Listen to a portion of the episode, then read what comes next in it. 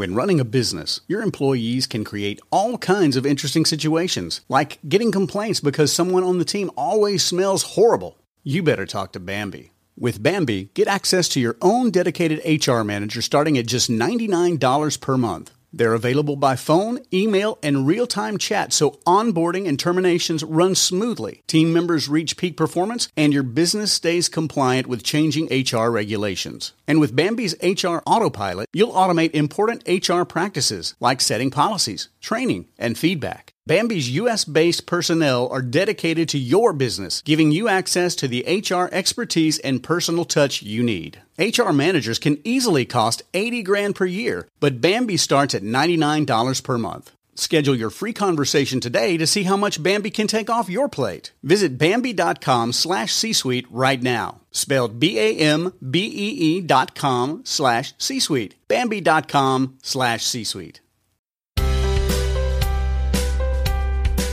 Welcome to the Family Brain with your host, Megan Gibson. The well being of one person in a family affects the whole family system. This is a supportive community to share research, resources, stories, tips, and life hacks to keep the family brain healthy. Welcome to the Family Brain. Today I'll be talking with my friend Jill Cullinan about her experiences in couples therapy.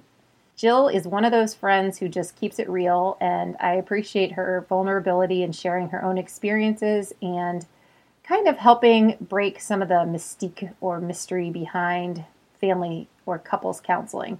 She is a good reminder that we all have, you know, high points and low points in all of our relationships. And the more we can open up about those and be honest and continue to work on ourselves, the better our relationships will be. I hope you enjoy this episode. Hello. Hey, Jill. It's Megan. Hello. How are you? I'm good. How are you? Good. Good. Good. Thank you for taking the time to talk with me. I'm very excited to talk with you. Oh, good.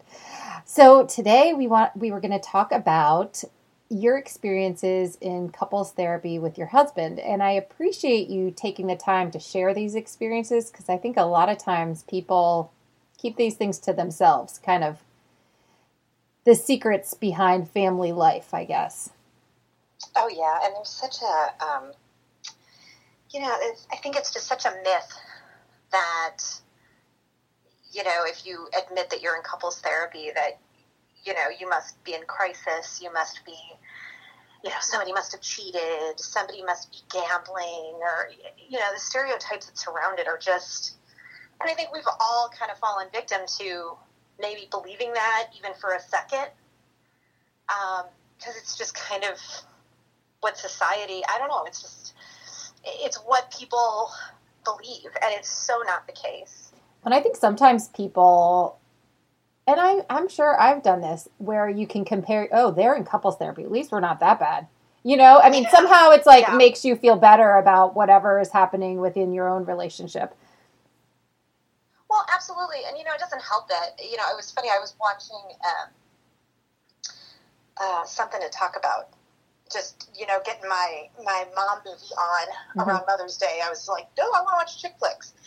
And there was a little part where they're talking about couples therapy, and you know, and Dennis Quaid's like, oh, this couple's doing great, and Julia Roberts like, they're in therapy and she's on Prozac, and I'm like wait a second. There's nothing with either of those things. Right. You know? Right. I mean, I'm on Zoloft. If I wasn't, boy. Yes. My kids are a much better mother. You know, they have a much better mother because of 50 milligrams of the big C for me.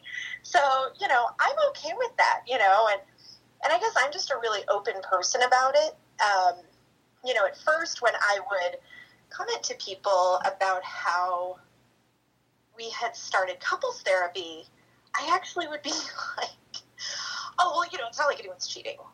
You know, it's, yeah, no, we see a therapist, but, you know, we're, we're not in crisis. We're fine. Nobody's cheating. Nobody's.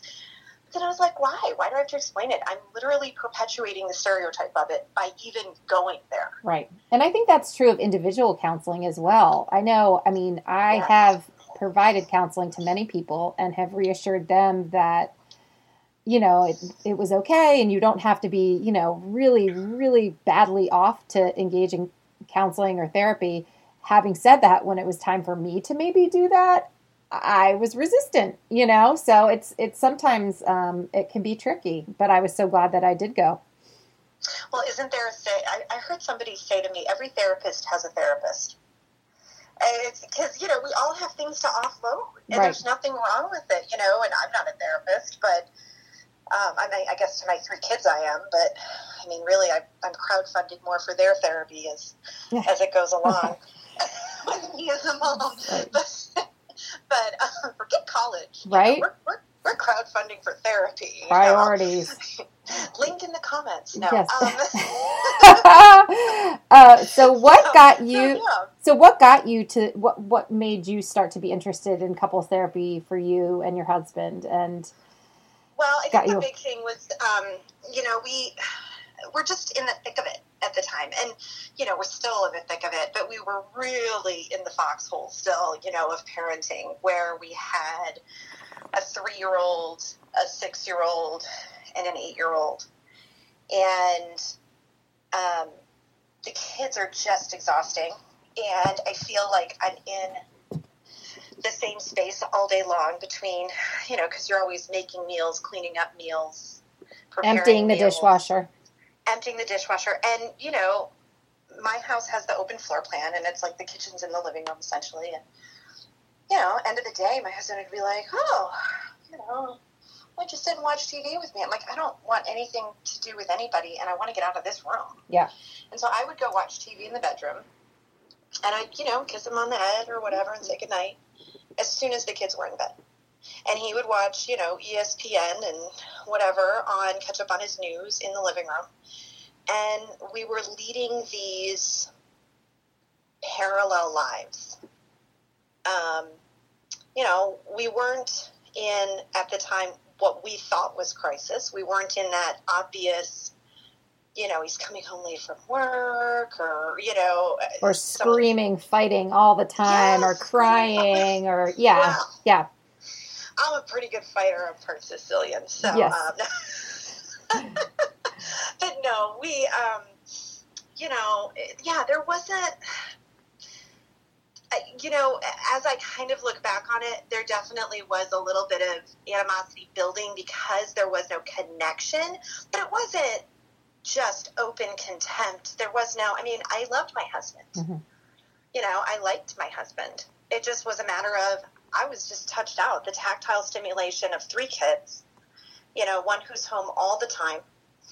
And and it was it, it's just exhausting and I just wanted my space and we kind of fell into that habit and I just had this moment. I don't even remember when it was, but I had a moment where I realized you know, if we do our jobs really really well as moms or any parent, our kids are going to grow up and leave.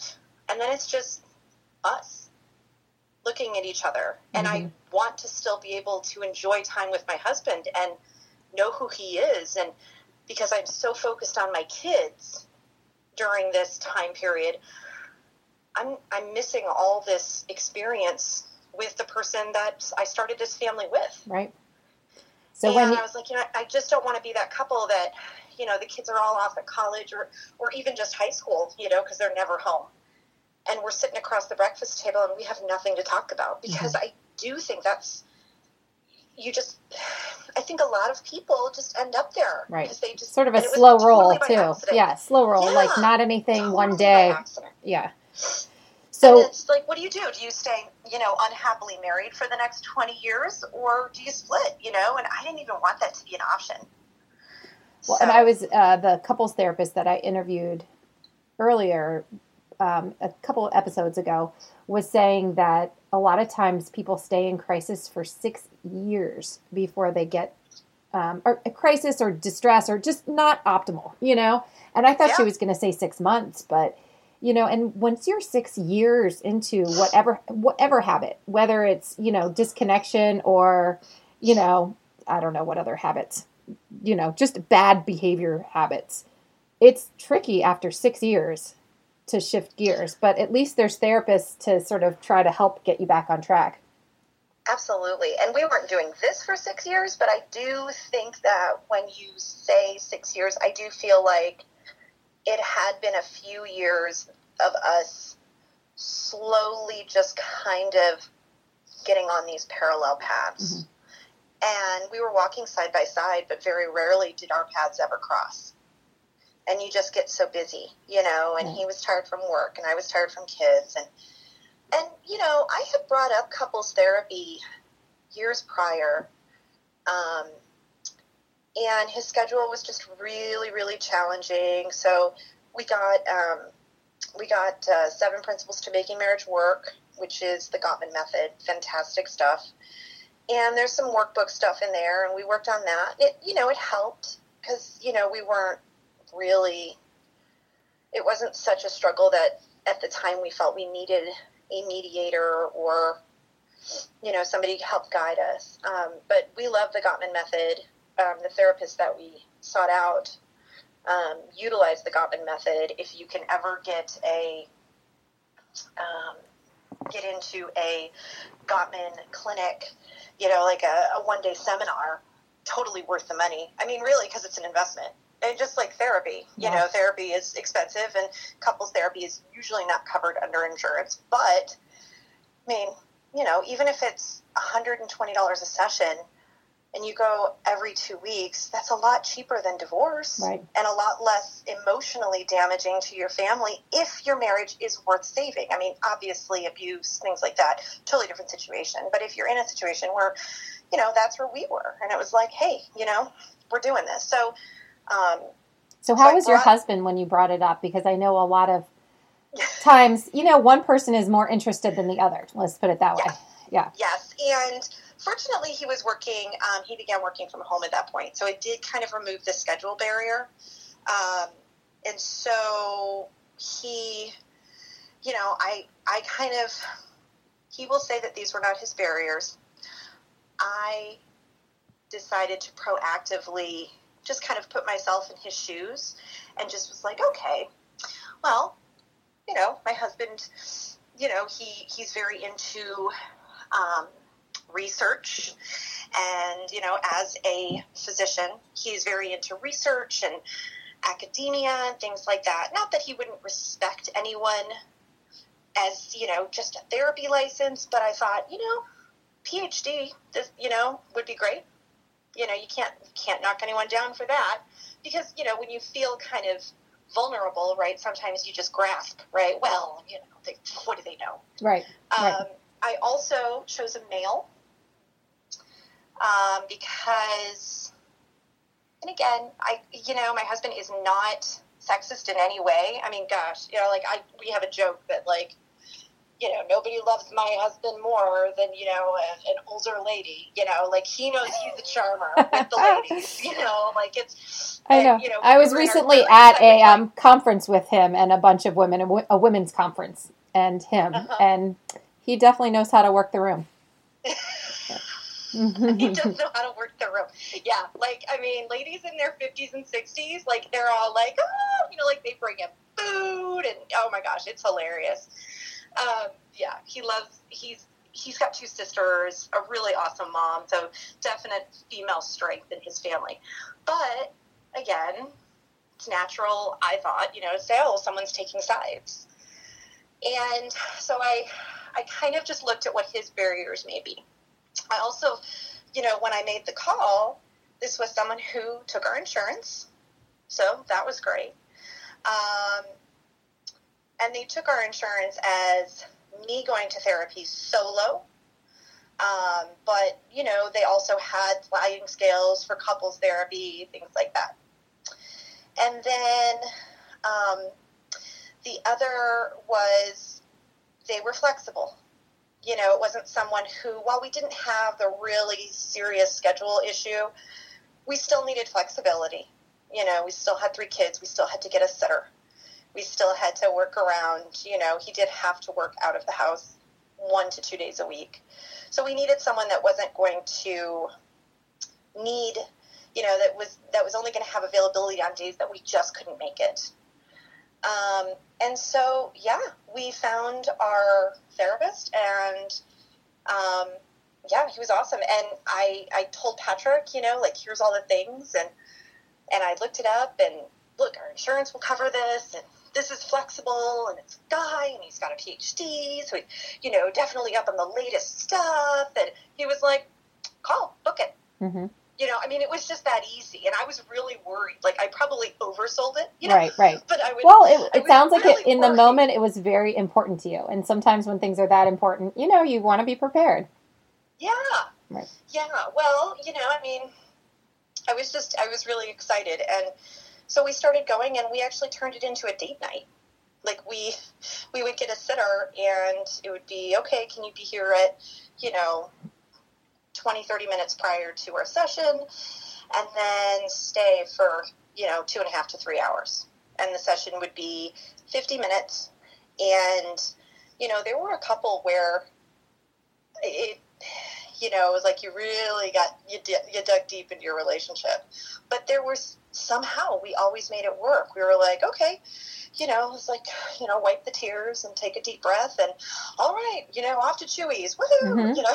hmm I want some nachos, you know. and so, yeah, I mean, we just we made a date night out of it, so it kind of lightened the mood for sure, right? We, uh, you know, it just it worked accidentally really well because we couldn't bring anything home with us. Right. So did you end up You know. talking about your session at dinner or did you try to shift gears or or just no, we just just depend shifted gears. Yeah. I don't feel like we, you know, there were times that we would have a little bit of just. Well, that was a really good session, and you know, but we didn't dig any deeper. hmm Um, we just made it a date night. I like that. um, and then idea. just try to utilize the tools that we were given from that session into um, into our daily lives. And you know, we were going every two weeks, and then I would go on off weeks um, every now and again, just to kind of work on stuff that I was working on. There was um, while I we were in therapy, thank God, there was a big trauma um, in my life and my husband's life too. And we lost a friend uh, to domestic violence, and that triggered me um, without knowing. I didn't know it triggered me, and it was the way that I found out that I actually have PTSD from a previous relationship where I was in an abusive situation for seven years. Was my husband said to the therapist, he said, you know, I know we're, you know, getting into quite a few sessions here. We're probably about a dozen, and and I know insurance only covers so many, and not that we're going to stop coming, but you know, would you be so kind as, you know, to, like let us know how many more we have left with just a copay, you know, so we're just kind of ready for the for the change. hmm And he looks over at him. He goes, "Well, oh no, I'm treating Jill for PTSD. You guys are, you guys are covered. Like they can't, they can't cut you off." Yeah. and I looked at him and I'm like, "Woohoo! Crazy chick for the win!" And like we high five right Yeah. there. And our therapist was cracking up. He's I like, love it. "You guys are gonna be fine." You know? Yes. Yeah. you know, he's like, you know, if you guys are both high fiving over PTSD, we're going to be all right. Yes. You know, but I do, and it was funny because I was talking to my husband recently about the therapy thing, knowing that I was going to have this conversation with you, and I said, yeah, I said, you know, um, you know, she just wants to talk about how you don't have to be in crisis, and um, you know, just very open about it. What a positive experience it was, and he goes, we were in crisis. mm. And I was like, what do you mean? He's like, oh, I was really, really tired of everything going on. He's like, he, he saw things very differently than I did. And even that was eye opening now. We're over a year out. Wow. And I was like, really? You know? And he's like, oh, yeah. Yeah, I, I was just starting to kind of like just push it away.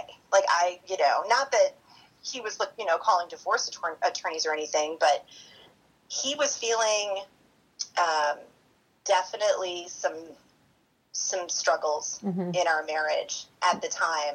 Maybe sort And of he just- resigned, like just like, hmm, Yeah, I guess this is just, how. Yeah, he Yeah. just kind of acquiesced Yeah. to the relationship, and that was what I was afraid of. hmm You know, of happening, and it was already starting to happen. And he's like, "Yeah, we went at the perfect time." But he hadn't communicated that to me because he had just acquiesced. He's like, "Well, I guess this is what marriage is." Yeah.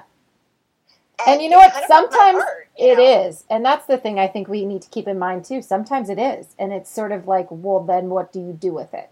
You know, just the ebbs and flows of a marriage, not just, um, you know, not that this is not allowed to happen, but it it's going to happen. And then what do you do? You know what I mean? Oh yeah, there's times that I'm, you know, I get so frustrated just because I've had a really crap day, and he'll come in and just, you know, see something that he isn't trying to be, you know, mean or thoughtless, and he'll just say something off the cuff, and I'll just think to myself, I just want to punch you in the face, Mhm. you know, like I just, Yeah. this, is normal. There need know? to be I- more um, engagement cards with that sort of sentiment inside, just Oh so people know what they're heading towards. Because then, when something does, when they're when you do hit that valley, you know, you don't Oh, you yeah. realize you're not doing anything wrong. That's just Oh yeah. life, and life has Oh, yeah. seasons, and there's peaks and there's valleys, and and don't congratulate yourself too much when you're on the peak, and don't beat yourself up too much when you're in the valley. You know, Oh no. I just, you know, I just equate it to feeling stabby. Yeah. I just, like, I'm feeling stabby. I'm stabbing you with my eyes. It's like, uh. you know, you know, just like, you know, you just kind of envision the other person as a pincushion. You just shut up, shut up, shut up, shut up, you know, and it's, but it's so normal. Right. I mean, you know, I, oh, you know, and social media doesn't help. Right. I mean, it doesn't help that everyone's, you know, perfect pictures of things like that. And I, you know, I remember reading, and it, I'm sure it's not true all the time, but I did read an interesting comment, ironically, on Facebook one day that said the um, the best sign of a healthy relationship is no sign of it on social media, hmm and that's not. I mean, there's a lot of wiggle room there. Let's put it that way. But it does make you feel like, oh, well, they're on vacation all the time, and they're they're going away, and oh, look, they're on another date night, and you know, and they're showing the world, and maybe they're showing because they're happy, or maybe they're trying to um, memorialize it. You know, I mean, I make photo albums out of my Facebook. I, you know, there's a there's an app that I use, and it's kind of cool. It's like, oh, this was our year, boom, Mhm. done. What's the app And called? the- Maybe we'll have them sponsor this episode. my social book. My social book. No, I'm I'm really Yeah. just curious. Okay. Yeah, 'Cause I wanna do that. Okay. pick what you what you choose. You can have posts, you can have photos, you can have anything, and I get it every year, and it's like a yearbook for your life, I and like it's that. super cool. And yeah, um, but yeah, I do that, and or maybe they are trying to just you know show forced family fun. I don't know, but eh, you know, social media does make you feel like, oh, okay, Right. well, maybe we're not doing enough, or we're not, you know, not making enough money to do these things, or we're not spending enough time together, or and it's just this constant. But it's kind of like, oh, well, did you hear so and so's in therapy? Oh, well, hmm was he cheating? Was Right. she spending too much money? It's you know, it's the whole we worry so much what other people think. Right. Well, that was one of the things when I was providing therapy to women. Is a lot of times one of my first recommendations was to either get off of social media or limit social media because it seemed like time and time again what they were talking about was a comparison of their life to what they were seeing their friends do. And when you're in kind of a down spot, you're just, I mean, we can all be susceptible to comparison and to sort of, oh, my weekend wasn't that good, you know? But when you're kind Uh-huh. of feeling down anyway, or that that's something that's maybe a weakness of yours, it's comparison, it's just, it, it can be a trap for sure. And well, I felt, it's the keeping up with the Joneses, right, right? I mean, we're still doing it. Just like, you know, our parents were accused of doing it in the 80s and, and you know, their parents in the 60s. I mean, we're all, I think we all at the heart of it just want to fit in hmm Or- be, you know, normal or, you know, our idea of what that is. Or know that we're okay or we're doing enough. I mean, that's to me sometimes it's even when it's not about fitting in or belonging, it can also be just that indication or that reassurance that we're enough, that we're what we're doing is okay and that we're okay and you know, we're doing a good good job. Um, And But you know what? When you're doing when when it's not working, like for me, I just let my freak flag fly. I'm like, you know what? Today sucks. yeah. Over it. Like today is the worst.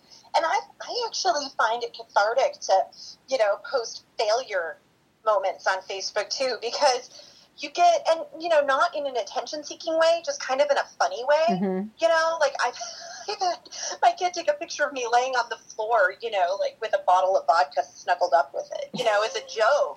And I'm like, here's my day, you know, Yeah. and it just it it's kind of a oh yeah, I've been there for all my friends, or Yeah. they think it's funny, and it, it just kind of you know everyone just kind of commiserates together in a comedic or you know just lighthearted way. Like yes, I've been puked on 16 times today. This sucks. It you is. know, It's- I'm over it. You know. Yes. and it's okay. Or, you know, I'm just having a really bad day. I'm just having a really awful day and, you know, brighten my day with, you know, a, a picture or something. You know, I mean, there's ways to use that to help yourself feel better too. No, I agree. I agree.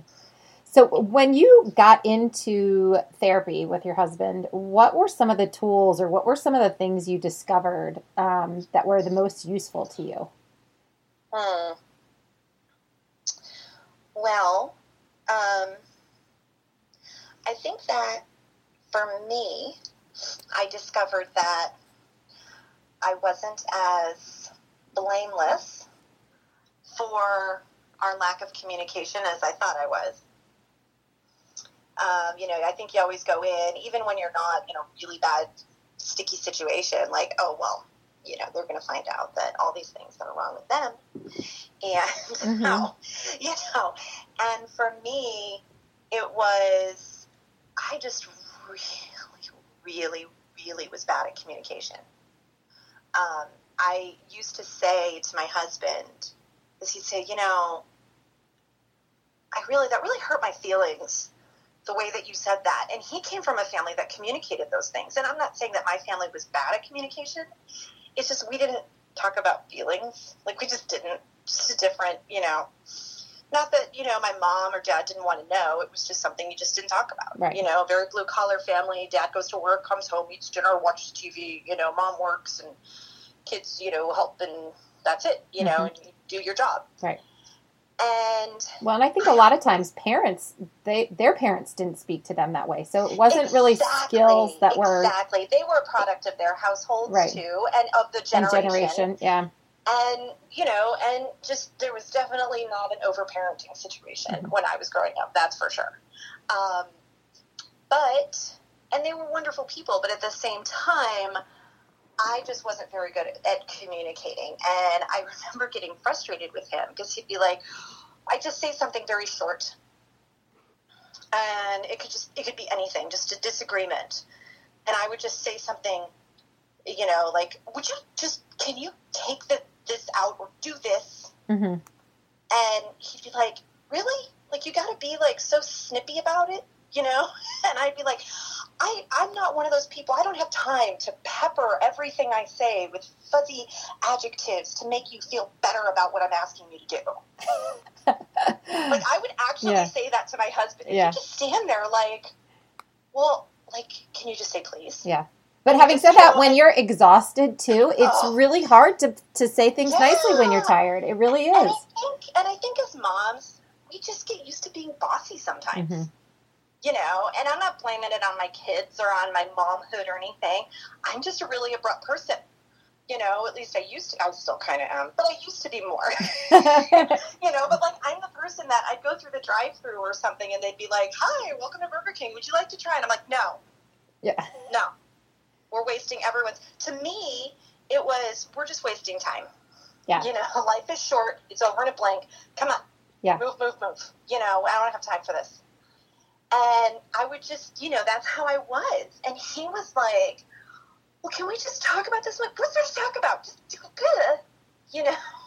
And I was just very short fused. And so I learned um, to, uh, our therapist gave me a breathing technique when I felt stressed or overloaded or like I wasn't going to say anything really positive. Let me just get a little hot. And it was you take a deep breath in through your nose, and then you um, keep your mouth closed, and you kind of almost make a bubble out of your mouth with your exhale, and then let it just kind of slowly come out, just kind of slowly erupt from your mouth. So it's like a when you're just blowing very slowly and just kind of purposely exhaling. And there'd be times that he'd come in and I just start breathing, like turn right around, and walk away. Oh, it's like I just got here. What happened? Yeah, Yeah. I just walked in. Yeah. I just walked in. You know. yeah. you know. And so there was that, and then he actually had to learn how to respond to me as having PTSD um, in a way that didn't make me feel threatened, even though he didn't mean to make me feel threatened. Um, but just very, like if if he would ever get frustrated and just kind of like start, you know, as we get frustrated, we get a little loud Mm-hmm. just kind of become kind of, you know, and I would just, boom, I'd go into fight or flight, and it was almost always fight. Mm-hmm.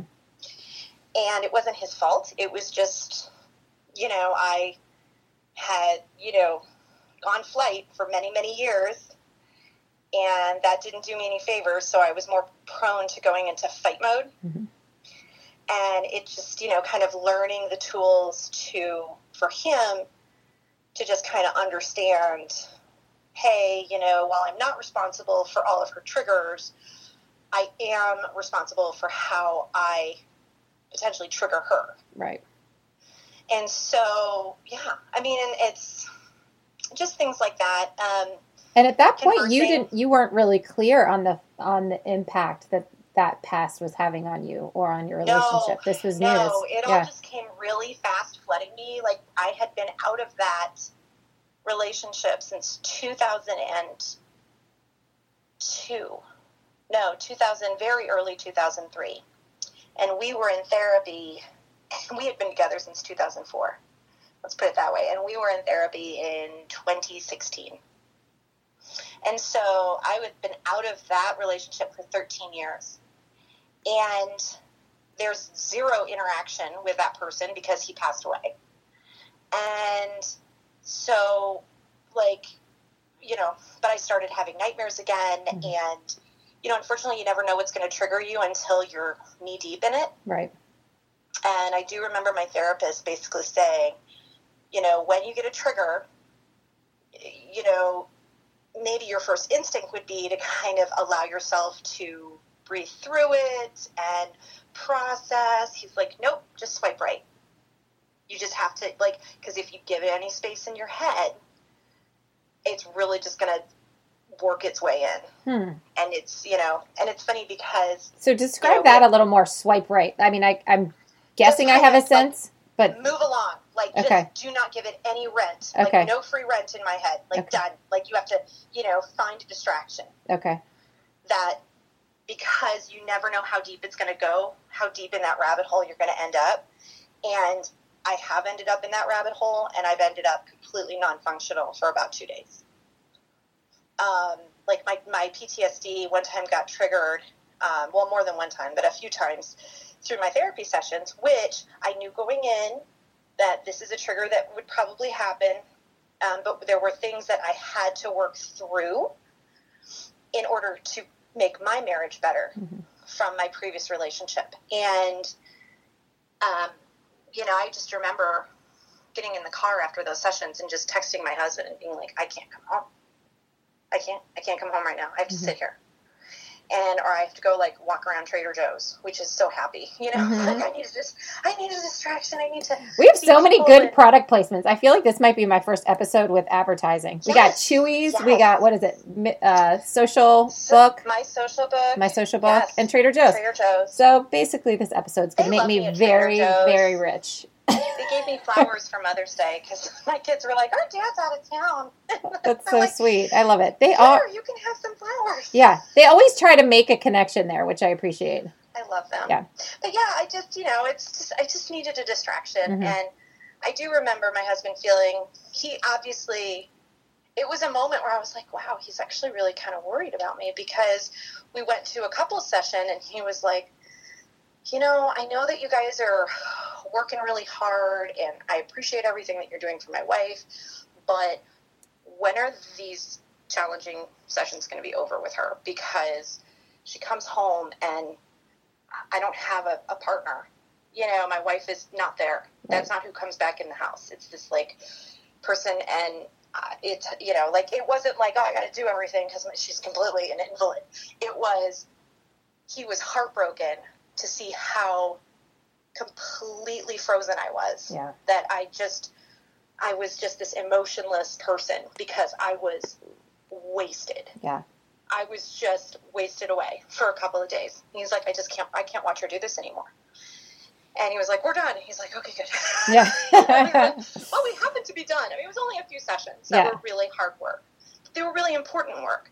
Um, And so that was his But- point with the PTSD is do that work in the session, but when you're out in the world, yeah, Just kinda keep if it together. Have, and you know, there's there's always, you know, he just said like if you're out in, because I said to him, um, I brought up uh, a moment where I was triggered and I was with my kids, and we were at a restaurant and a song came on, and a memory that I had buried, just boom, you know, like it hit me, and in, I mean, faster than I could blink and I'm there, and I'm like, uh, what do I do? What do I do? You know, and I just freaked out, you know, and I wanted to crawl under the table. I wanted to run out of the restaurant, but I can't do that when you're with your kids. Mhm. I mean, you know, you're going to freak everybody out. right? And so I was just like, hey, here's crayons in the kids menu. Let's play tic-tac-toe. You know, like really loud and Mhm. just trying to drown out the music. And my husband's looking at me like, what the, you know? Yeah. like, We're just going to play tic-tac-toe now. Right, you know? right. And, you know, I talked with my therapist about it. He was like, that's okay. That's, yeah, that's swiping right. Just, Mm-hmm. you know, maybe we don't need to be so aggressive and hyper aggressive about it. But yes, you have to just kind of push it away Okay. because you can't allow yourself to get frozen in that moment. Um, I actually had a trigger last week driving my kids to school, Mm. and, and something triggered me. Music is a big one, but I never know what it's going to be. Right. You know, I can't like. There's nothing that's safe, and I'm driving my kids to school, and something happens, and I remember the memory. I think to myself, I should probably pull over, and this is all in half a second's time. I think to myself, I should probably pull over, but then I think to myself, but if I pull over, I'm going to have to call someone to get my kids to take him to school because I'm not going to be driving again for a while. I won't like I I'll sit here and have a panic attack. Yeah. And then I was like, okay. So I was like, boom, off goes the radio.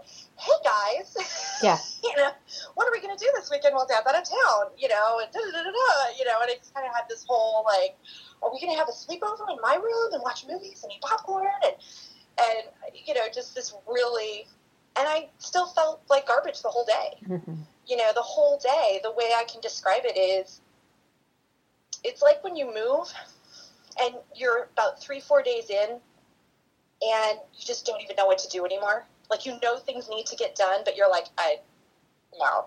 Yeah. And then at the same time, you feel like I get hangry, you know, where it's like I know I need to eat and I'm real edgy, but I can't figure out what to do.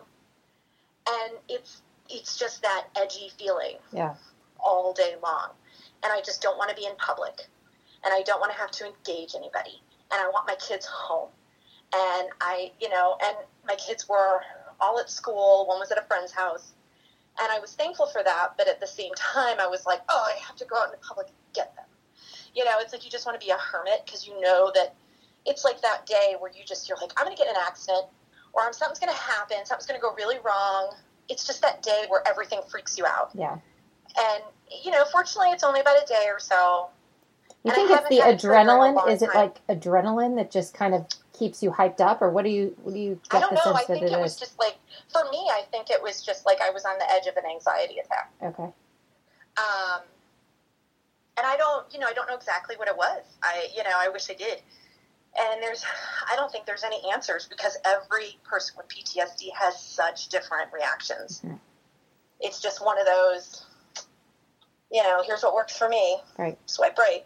You know, don't give it any space. That's what is so interesting about this idea of couples therapy too is that it's sort of like the deal with kids how kids teach you so much about yourself you know when they push Mhm. your buttons you learn a lot about what you what you're all about um, but But same we all have patience in public. right right well I don't but that's good if I gave up on that a long time ago I'm God like yeah what people think of me. Right. That's what I do in public. They're like, what is she doing behind closed doors? right I know lately I've been embarrassing one of my children because he's in that I'm crazy everywhere. Yeah, Yeah, I Yes. used to get embarrassed, but now my embarrassment muscles are much stronger, and I don't really get embarrassed. So um, No. that's not true, hundred percent. But anyway, um, my point is, is that couples therapy, I think, would do the same thing and just teach you a lot about yourself. You know what I mean? These these things It about does. ourselves. It's so it's so introspective. It's so it's like wow, the person that I need to work the hardest on relating to, like this is how I'm relating to them because it's how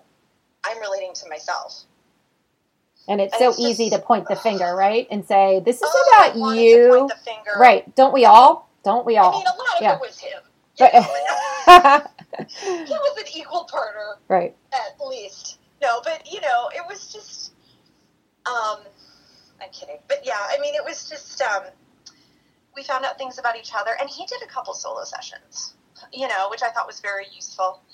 Um, and we never talked about our solo sessions to each other um, by choice. You know, I I don't discuss my prior relationship with my husband because it has nothing positive it brings nothing positive to our marriage now. And really, I just, it's not out of shame. It's out of, he doesn't need to know how bad it was. Mhm. You know, it would just hurt him because he loves me. Right. And so it's not something that I choose to talk about. It doesn't mean that that's the way other people should do it. But for me, it, there's nothing, there's nothing cathartic about talking about how bad it was. I just, you know, like I've had people actually ask, you know, how bad was it? Like, you ever see Dr. Phil? hmm Like, it would have been worthy of an episode of Dr. Phil. Like, Yeah. it was pretty bad. It was pretty gross. Um, but that's just where I leave it because Well, and that's one of those things. always has it worse, and someone and you always have it worse than someone else. So really, what does it matter? It's over. Right. You know. Well, and talk about triggering. Like if you start getting into the details of what somebody's asking, that's not really safe territory for you either. Sounds like. Yeah, I mean, you know what? It used to not bother me to talk about it, and now I have found that since my PTSD actually kind of got triggered and you know into full swing, that yeah, I really could. I don't think I could talk about it safely Mm-hmm. anymore.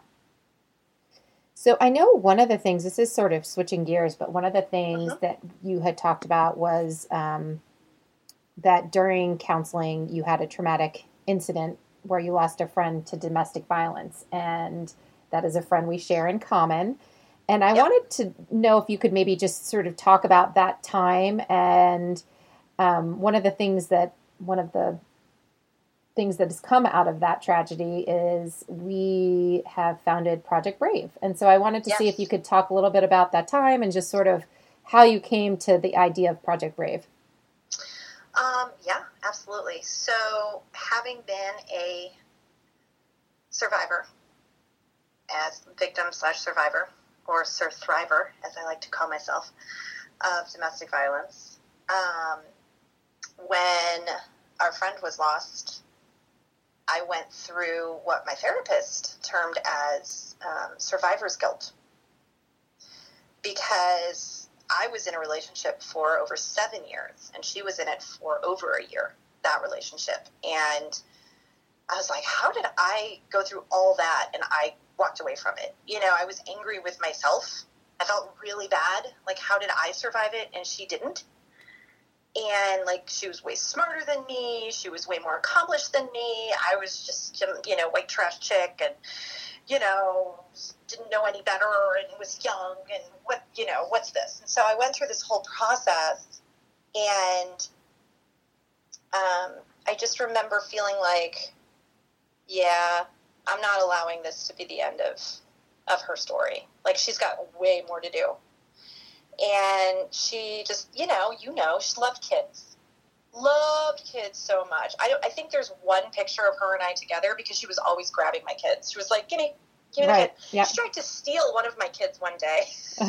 it was like, I'm gonna take this one. she Uh. just started walking out the door with, with, with him, yeah. And um, and she was just like, okay. And actually, she did take uh, my daughter one day from a party. She was like, I'm just gonna take her. Bye. I'm like, okay. She said, I'm just gonna take her home. You have fun. I was like, okay. Uh, thankfully, we lived down the street from each other. So, um, and I just remember thinking how much she loved kids, and I was watching my kids play in the backyard um, a day after her service, and they didn't know what was going on. I wasn't. They were just not in an age where we were comfortable telling them. Um, but it was the whole week of spring break, so they were home all the time, which was amazing. Uh, like no break emotionally. I still had to kind of mom through that one. And we um, were outside and they're playing, and I thought, yeah, like she would want to do something with kids. Like she would, she protected all these kids. You know, like I kept thinking, up in heaven, she's like just the protector of all the children, mm-hmm. you know, until their parents get there. Right. You know, all the children who've been lost. Like I truly believe that yeah. that's where she's where she's at and what she's doing. And um, so I I didn't want to put her name on anything because I didn't want to exploit her own children and uh, or her family in any way. And I talked to her mom about the idea first because if I didn't have her mom's blessing, I wasn't going to move forward with anything.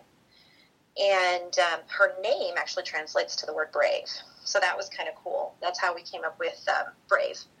And then I talked to you guys about it, and, you know, everyone was like, yes, yes, this is what we're going to do because, you know, I looked back at myself and I was like, well, how did I end up in this relationship? And, you know, I had always dated the bad boy, you know, mm-hmm. the guy that mean, my first boyfriend, you know, had a mohawk and a wallet chain down to his ankle, and nice, you know, just very attractive. And um, you know, I just I found that, yeah, I was just really attracted to that, you know. And in, in in the boy bands, I was always, you know, the guy who was the one setting fires to hotels, drinking vodka, getting drunk on the street. You know, I don't know why. I thought that was just really, really sexy. And before I really even knew what sexy was, you know, I was like, oh, this is this, this guy's the guy, you know. And no one ever told me any different. Um, not that it was anyone's fault. It was just I don't think anyone ever thinks about that. Like, oh, maybe, maybe not that guy. Um, because you know you're 11, 12. It's not like you're going to date that guy. Right. But yeah. Um, and so, you know, we started kind of talking to people and all the data and research out there kind of points to um, that how our relationship skills are formed between the ages of six and ten. And so while really all kids in high school are learning relationship skills and they have, you know, workshops and seminars and they have people come in and they talk to them about it. I feel like at this stage most middle schools do, but I think the problem is that we rec- we equate relationships to dating, and so people don't think that little kids, you know, in K through five should be discussing relationship skills when it's not dating. Relationship skills are how you react on the playground when somebody, you know, tells you, "Well, if you're not, if you don't play with me with this game, I'm never going to be your friend again." Well, you know, that kid doesn't know that he shouldn't be saying that the other kid doesn't know that they should be saying, okay, well, I guess I will, you know? And so it's relationship skills between children. And that's how we learn how to relate to people as adults and what's acceptable and, you know, what's attractive right. in in a partner. And even, you know, it, it kind of even goes into like work relationships and, you know, I mean, my hope too is that, and I know kind of everyone in the in Project Brave, you know, it's that not only are we helping people kind of understand their own boundaries, you know, kids, on what is acceptable to them and what's healthy to them, but we also have the potential to help kids who may become the aggressors, the the schoolyard bullies, you know, right. from becoming adult bullies right. and aggressors. That doesn't mean that those are people who are going to become abusive or murder somebody, but maybe they're just like the jerk boss. Right. You know? And so it kind of hits it from both angles, yeah. which I think is the coolest thing about it is that we're trying to help everybody just learn not just how to get along, but how to relate to one another, right. how to have boundaries with themselves, empathy, courage, self awareness, you know, and just kind of start implementing those social emotional skills um, through, you know, such an easy vehicle for kids, books. Right. I mean, you know, my kids still, my nine and a half year old still wants me to read him books. They love it. It's bonding time. Well, and it's a nice way for the adults to get the message as well. At one of our recent um, events for Project Brave, I was talking to some of the people that were there um, at the store, and I was telling them about how, you know, we're working on teaching kids about healthy relationships. And one of the women was there with her grown children. She said, Can I learn too? You know, and it, I mean, it's just it's this thing where there's a lot of adults where that's not a skill that they were taught either. So it's it, what we're trying to do is is put it in the hands of as many people as possible. Well, and you know, it always blew my mind. You know, when I learned that okay, if your child is on the autism spectrum or is you know considered a special needs child that they are taught social and emotional skills through their school. But if they're not, nothing. It's not it's not required. And it's it's not for lack of the teachers wanting that or the social workers wanting that. It's just not something that is part of the mainstay of the curriculum. Yeah. And I was like, okay, well, it's typically not, you know, the little eight year old girl with autism who's the playground bully. You know? Right. maybe it's, you know, maybe it's one of my kids, or maybe it's, you know, maybe it's one of your kids. Uh, it's, it's the kids who don't have an education plan at the school, who are typically the ones who are bullies or being, you know, being bullied, or, but it's just such a large, regardless, it's just such a large portion of the population, right. student population that's being overlooked completely by accident. One and, of the, um, sorry, go ahead. No, people are just so excited. Yes, I mean, right? It's like really when you fun. tell people what we're doing, especially educators and social workers, they're like, finally, mm-hmm. Finally, someone's doing something. Right. I mean, we are super grassroots. I don't think anyone's working solely at this stage with elementary school kids. Right. And I want to put out there, we're not claiming that through these books no. we will end domestic violence. No. Domestic violence is a very complicated, multi pronged issue. But so um, factors. Right, but this is just one way to try to look at improving the situation and well, helping people treat yeah. one another better. Trying to make kindness the culture. Yes. And that doesn't mean that uh, that's going to fix the world, but you know, we I can mean, try. like we can try. We can try. It yeah. doesn't hurt. Yeah. You know? Yeah. I mean, you know, hey, we're giving away books and, and conversation starters and bringing in speakers. And I don't know. I mean, maybe it won't work, but a whole lot of people believe that it will because we have so much support I, members of the community. I know? just did this great interview with a woman who's a lecturer at Stanford University in their Department of um, Graduate School of Education. Uh, her name was Denise Pope. And I think her episode might air right before yours. And she has this organization called Challenge Success. And the whole idea is that we have this very rigid um, way of measuring kids' success, school success based on test scores and how quickly can you do your multiplication tables and how quickly can you read this paragraph and spit out the answers. And that we need a broader definition and more like varied assessment tools in measuring success in schools. And to me, this oh, yeah. is one of the best or one of the key critical aspects that schools need is to teach this these skills. Well, emotional intelligence. Yes. Right. Mm-hmm. I mean, mm-hmm. it's it's it's. I think we just assume that empathy is part of the human condition when it's really not. Mm. I mean, that's isn't that scary? But like, it's not. It's like we have to really learn how to use it. I mean, it's there, it's in all of us, but we have to learn how to use it. And and even I feel like I'm not an expert on it, but I feel like with time, you know, the definition of what empathy is, of what, of how we relate to people changes. You know, I mean, or at least the the definition of what we should be doing changes. Um, you know, like how we were talking about how you know my parents, you know, didn't exactly learn communication skills from their parents. You know, well, it just wasn't something that you talked about. Right.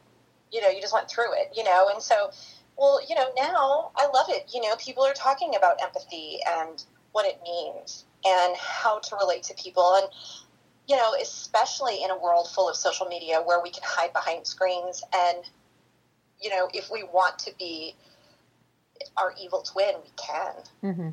And we're really not held accountable for it.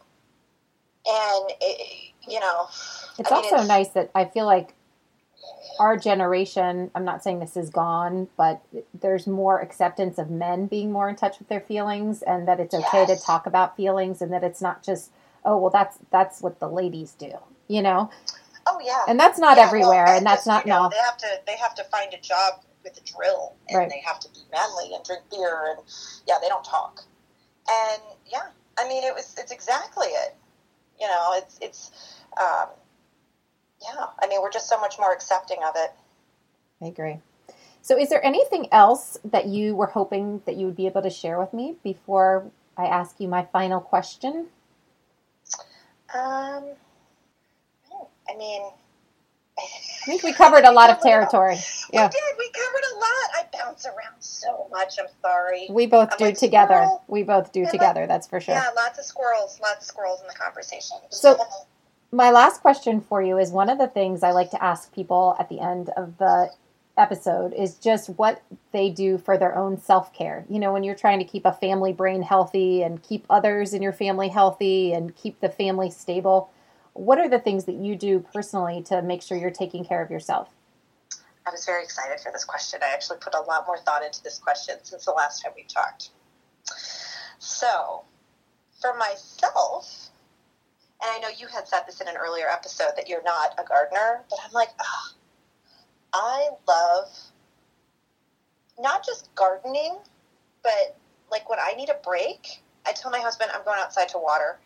Mm, and the kids stay in the house and I just water my vegetable garden. I water my flowers in the front yard. It's just so calming to me. Just holding the hose hmm and just watering. You know, so I do I like gardening. I like that. Um, reading is a big one for me.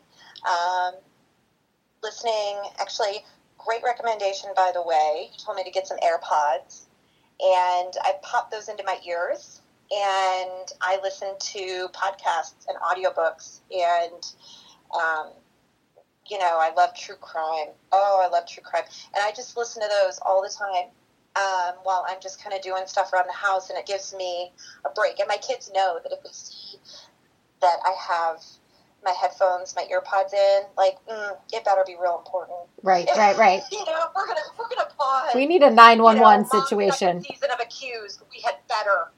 We had better have Yeah. something real.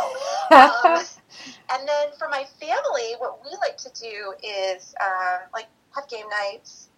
Um, another big one that I like is we at dinner we have what we call our highs and our lows, and every night at dinner we discuss our high and our low of the day because I, I don't want my kids to think that all they can talk to me about is the good stuff. Like I, you know, and and also that the good stuff has to be really good, and the bad stuff has to be really bad. Like sometimes your high is just, hey, I didn't have any homework today. It wasn't, oh, you know, somebody came to school and did a presentation and it was amazing. No, it's just, hey, I didn't have any homework today. That was pretty awesome. Right. And and I want to know what your low was, you know. And so we'll say, okay, um, my my four year olds are pretty funny. She's like, my high was having dinner with my family and I got a hug from someone at preschool and like Mhm. it's, you Yeah, know, it just keeps going. Yeah. And then and she's you know she's like and I got a new bow, and then she'll be like and my low was you made fish for dinner. Hmm and you know it was just like but we talk about that every night and the grown-ups too. You know we hear from my husband we hear from me you know and they and when we do that it's like you have to be a listener. And so it kind of challenges them to not be interrupting Mm. or adding to someone's highs and lows which is really hard in my family. We are a family of Oh. interrupters. Me too. We myself included yes, me too. and then another thing we do is um, I just I journaling, like group journaling, um, and I didn't you know buy real expensive journals or anything. I just got like a spiral, chunky, you know, kind of small notebook, and I'll say to them, I'll go, hey, you know what? Go get your journals, and we'll all just kind of spread out in the family room or on my bed, and they can draw, they can write. We all do it together, and then they can kind of look back if they want and read what they've done. Um, especially for the little one. I mean, she'll write her name in like you know her little new serial killer handwriting like 50 times, Mhm. and then It always looks real funky. And then, but lots of drawings, you know, Right. and just kind of tells you what kind of mood she's in too, because you know she'll draw her family if she's in a really good mood. She'll draw, you know, rain clouds and stuff if she's in a bad mood. It also kind of gives us a sense of where they're at. Um, but they don't have to share it with us, only if they want to. But yeah, we all just kind of journal together. They think that's fun. That's a good idea. I'm And gonna I'm gonna do that with the summer coming up. We'll see. Yeah, and it's not like every day, but it's Right. just like, hey, who wants to journal with me? And I even break out like colored pencils. It's and you fun. can write colored like pencils, you can color, you know, and it's just it's just kind of a free form of expression.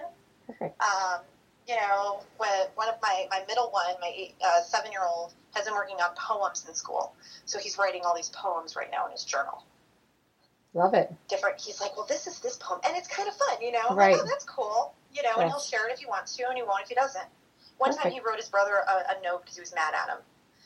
You know, it was like, you were really mean to me, and I don't like you very much, and I don't think you're on my side. You know, Yeah. I was like, oh, this is good though, right? Right. It- it- hopefully, it means he's not going to punch him. Right? That was You very know? good processing. Yeah. and I got to break out a, uh, break up a fight. But yeah, but yeah, that's what that's what I do for self care. And my husband and I go on date nights, or we'll have like date nights in.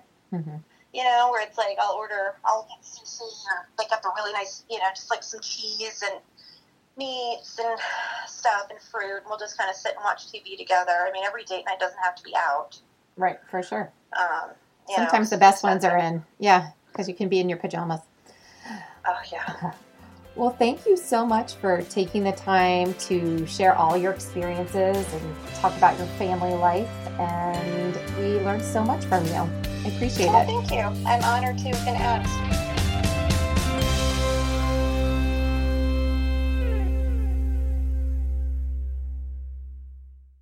This podcast is a part of the C Suite Radio Network.